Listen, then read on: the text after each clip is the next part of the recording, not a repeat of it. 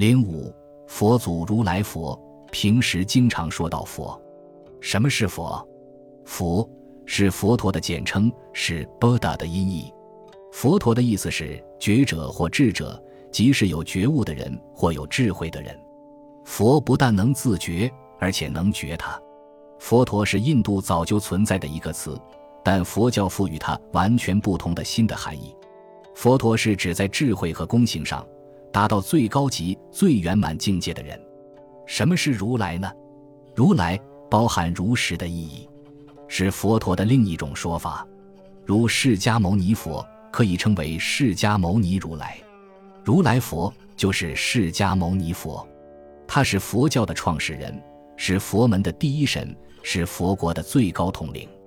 如来佛处于公元前六世纪，正是我国春秋时代，与孔子同时。他的名字是悉达多，他的姓是乔达摩。因为属于释迦族，所以人们又称他为释迦牟尼，意思是释迦族的圣人。其实如来佛最早不是神，而是人，实有其人。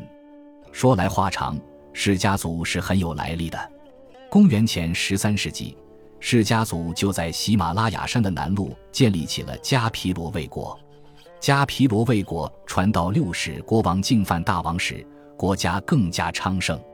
净饭大王的夫人是贤惠的摩耶。有一天，摩耶夫人在睡梦中感到有一个骑着大白象的骑人向她走来，人和象一下子从她的右肋钻入腹中，于是摩耶夫人怀孕了。摩耶夫人怀胎十四个月，在途经蓝毗尼花园时，在右肋诞生了可爱的小太子悉达多。这就应了圣者十四个月而生的圣人之言。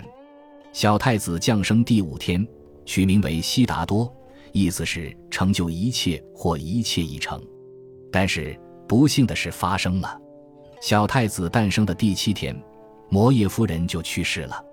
不幸中有幸的是，摩耶夫人的小妹摩诃波舍波提公主前几天来向姐夫净饭大王和姐姐贺喜，姐姐的突然离世使得摩诃波舍波提公主心如刀割。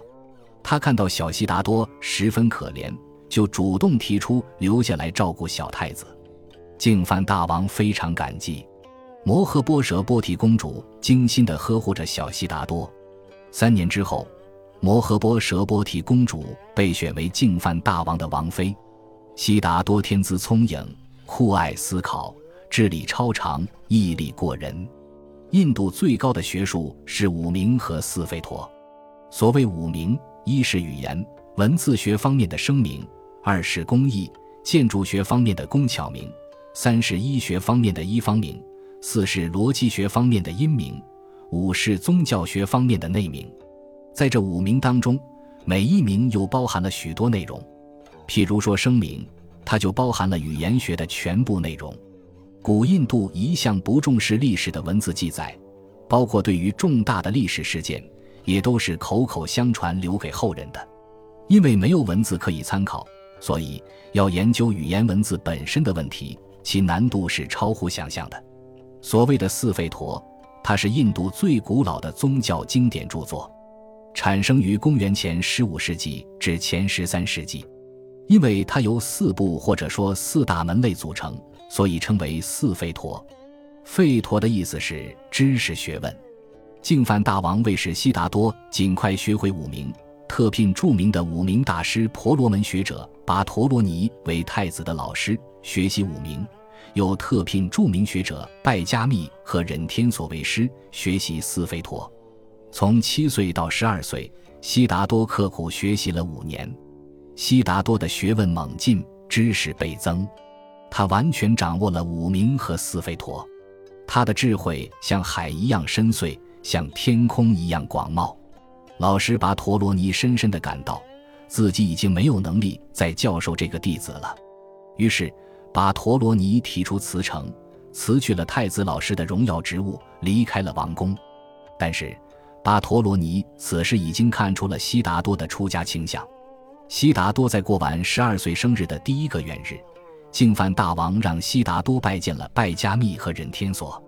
从此开始了长达四年的习武阶段。经过四年的学习，悉达多的武艺精进，无人能比。十七岁的悉达多一身正气，热爱众生，不恋女色，但却出现了出家的苗头。净饭大王看着儿子不食人间烟火的模样，担心他出家，很是焦急，准备用说亲的办法收拢儿子悉达多的心。净饭大王为悉达多选中了一个妃子，这就是邻邦天臂城主善觉大王的长女耶输陀罗公主。公主生的闭月羞花，倾国倾城。净饭大王亲自为儿子去求婚，但善觉大王提出了竞选女婿的做法，以免邻国为此发生争端。净饭大王对此表示理解，就动员悉达多参加了竞选。经过层层文武比拼，悉达多脱颖而出，力拔头筹，当上了耶输陀罗公主的夫婿。佛陀为什么要结婚呢？原来悉达多太子和耶输陀罗公主的姻缘颇有来历，早在无量劫前便已结下。那时悉达多是波罗奈城中的一个有地位的长者的儿子，身份高贵，而耶输陀罗则是地位低下的一个铁匠的女儿。一天，长者的儿子看中了铁匠的女儿，就告诉父母要娶她为妻。开始长者不同意，后来长者同意了，铁匠又不同意。经过重重波折，有情人终成眷属。正是这无量劫前的一段姻缘，才使后来悉达多太子娶了耶输陀罗公主为妻。同样也是由于无量劫前的姻缘所系，悉达多太子在父亲净饭大王的操持下，又先后娶了摩奴陀罗和大臣昙荼波尼的女儿昙荼瞿多弥为妻。并且净饭大王为太子立三等宫，第一宫以耶输陀罗公主为首，有两万名才女与初夜服侍太子；第二宫以摩奴陀罗为首，有两万名才女于半夜服侍太子；第三宫以昙荼瞿多弥为首，也有两万名才女于后夜服侍太子。服侍太子的才女共有六万名。净饭大王想以此拴住悉达多太子的心。悉达多太子和耶输陀罗公主成婚后，性格发生了变化，他和耶输陀罗公主男欢女爱，十分相得。净饭大王看着高兴，以为自己的计划就要实现了。转眼十年过去了，悉达多太子在王宫里荣华富贵，养尊处优。有一天，悉达多太子得到优美旋律的暗示，忽然想到京城郊外去畅游一番。第一次出东门，他碰到了一个衰朽不堪、沿街乞讨的老人；第二次出南门，他碰到了一个身患重病、呻吟不止的病人；第三次出西门，他碰到了一个没有思想、没有情感的死人。三次出游，悉达多太子看到了人生的老、病、死三种苦相，他由此百感交集，思绪丛生。他陷入了深深的思考，企图寻求拯救芸芸众生的良方。净饭大王得知悉达多走火入魔，担心他会要求出家，所以在有充分准备的前提下，答应悉达多第四次出北门郊游。不成想，悉达多郊游回来，就径直向净饭大王提出了出家的请求。原来这第四次出北门，他碰到了一个须发剃除、踽踽独行的僧人。悉达多同这位僧人进行了初步交谈，知道了什么是出家人。出家人是为拯救众生的，是最伟大的。悉达多认为自己终于找到了答案，遂决意出家。净饭大王给悉达多设置了美女羁绊和武力防范等重重障碍，但悉达多去之已决，他终于星夜离宫，逃出了迦毗罗卫国。悉达多割断黑发，换上袈裟，表示自己已经出家了。悉达多风尘仆仆来到跋迦婆仙人修道的苦行林，受到热烈的欢迎。他表示要参观跋迦婆仙人修行的方法，得到准许。几个苦行仙人带领悉达多参观了苦行者的修行方法。他看到苦行者的生活极其艰难，有的吃菜，有的吃草，有的吃树枝，有的吃牛粪，有的修站行，有的修坐行，有的修倒立，有的修止语，有的躺在荆棘上，有的躺在石板上，有的卧在树干上，有的睡在坟岗上。悉达多是善于独立思考的，参观后，他对用苦行的方法来换取因果报应感到不满，于是他离开此地去寻找新的修行之道。悉达多找到了阿罗兰大仙人，他虚心求教，在很短时间里就证得了阿罗兰所说的最高境界，得到了甚至高于阿罗兰大仙人的果位。后来悉达多辗转来到迦耶王县的旧城，他看到此地山川秀美，花果满枝，就决定再次修炼。悉达多决定每天只吃一米或一豆一麦，以求活命。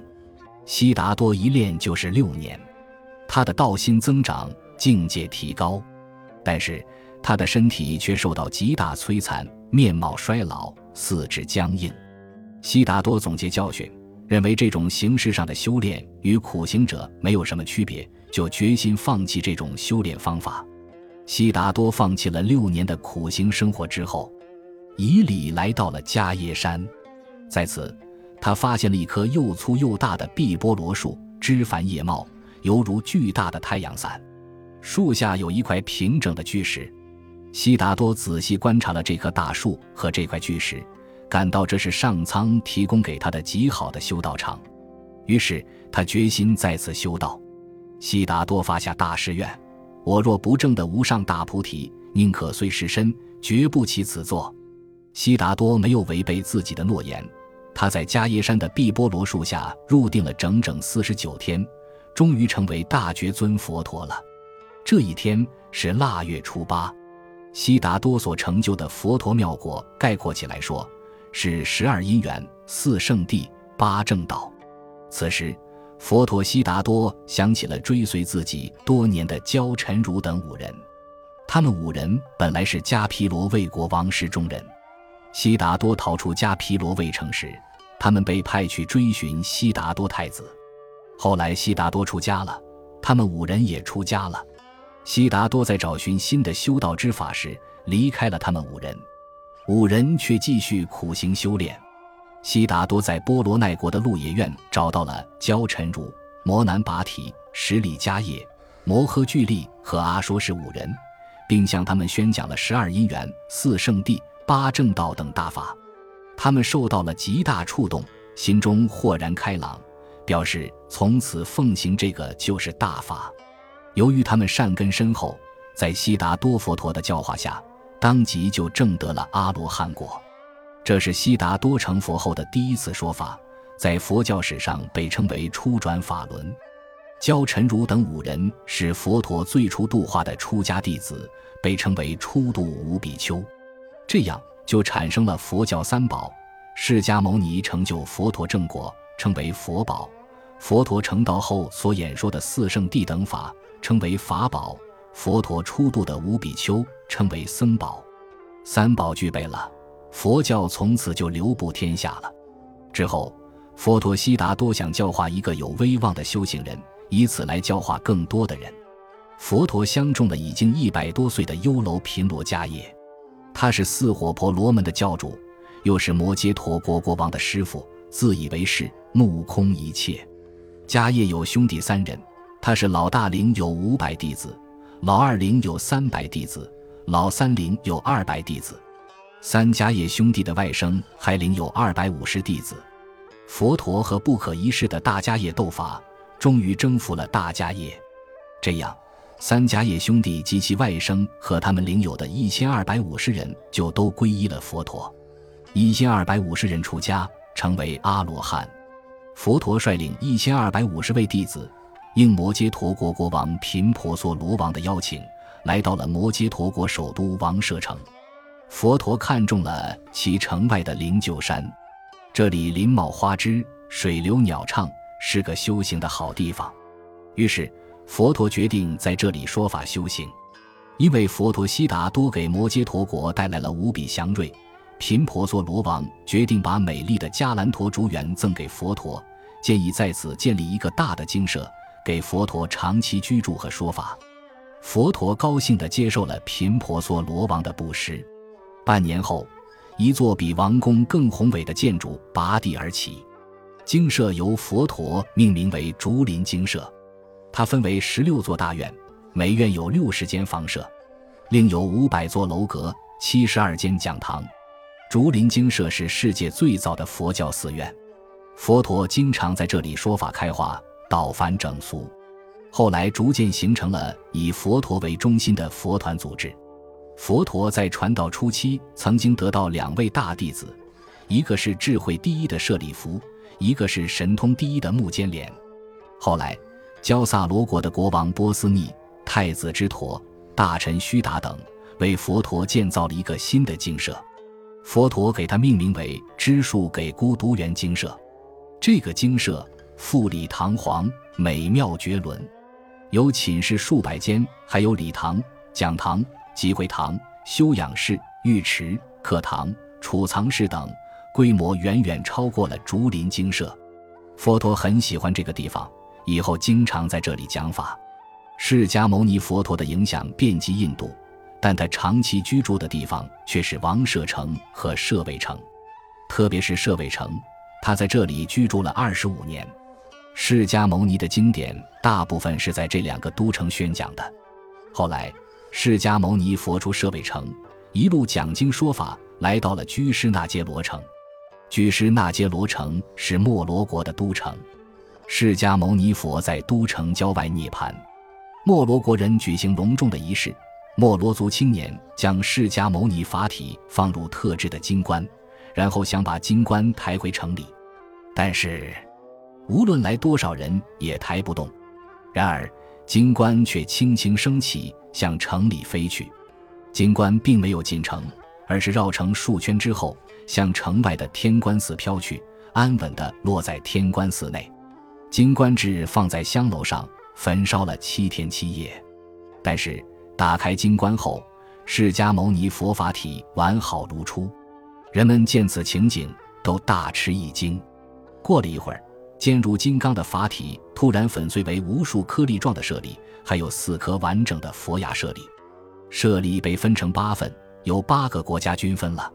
另有迟到的两国的代表，一个捡拾碎骨小块，一个扫骨灰，共合十份，各造一塔供养，总计十塔。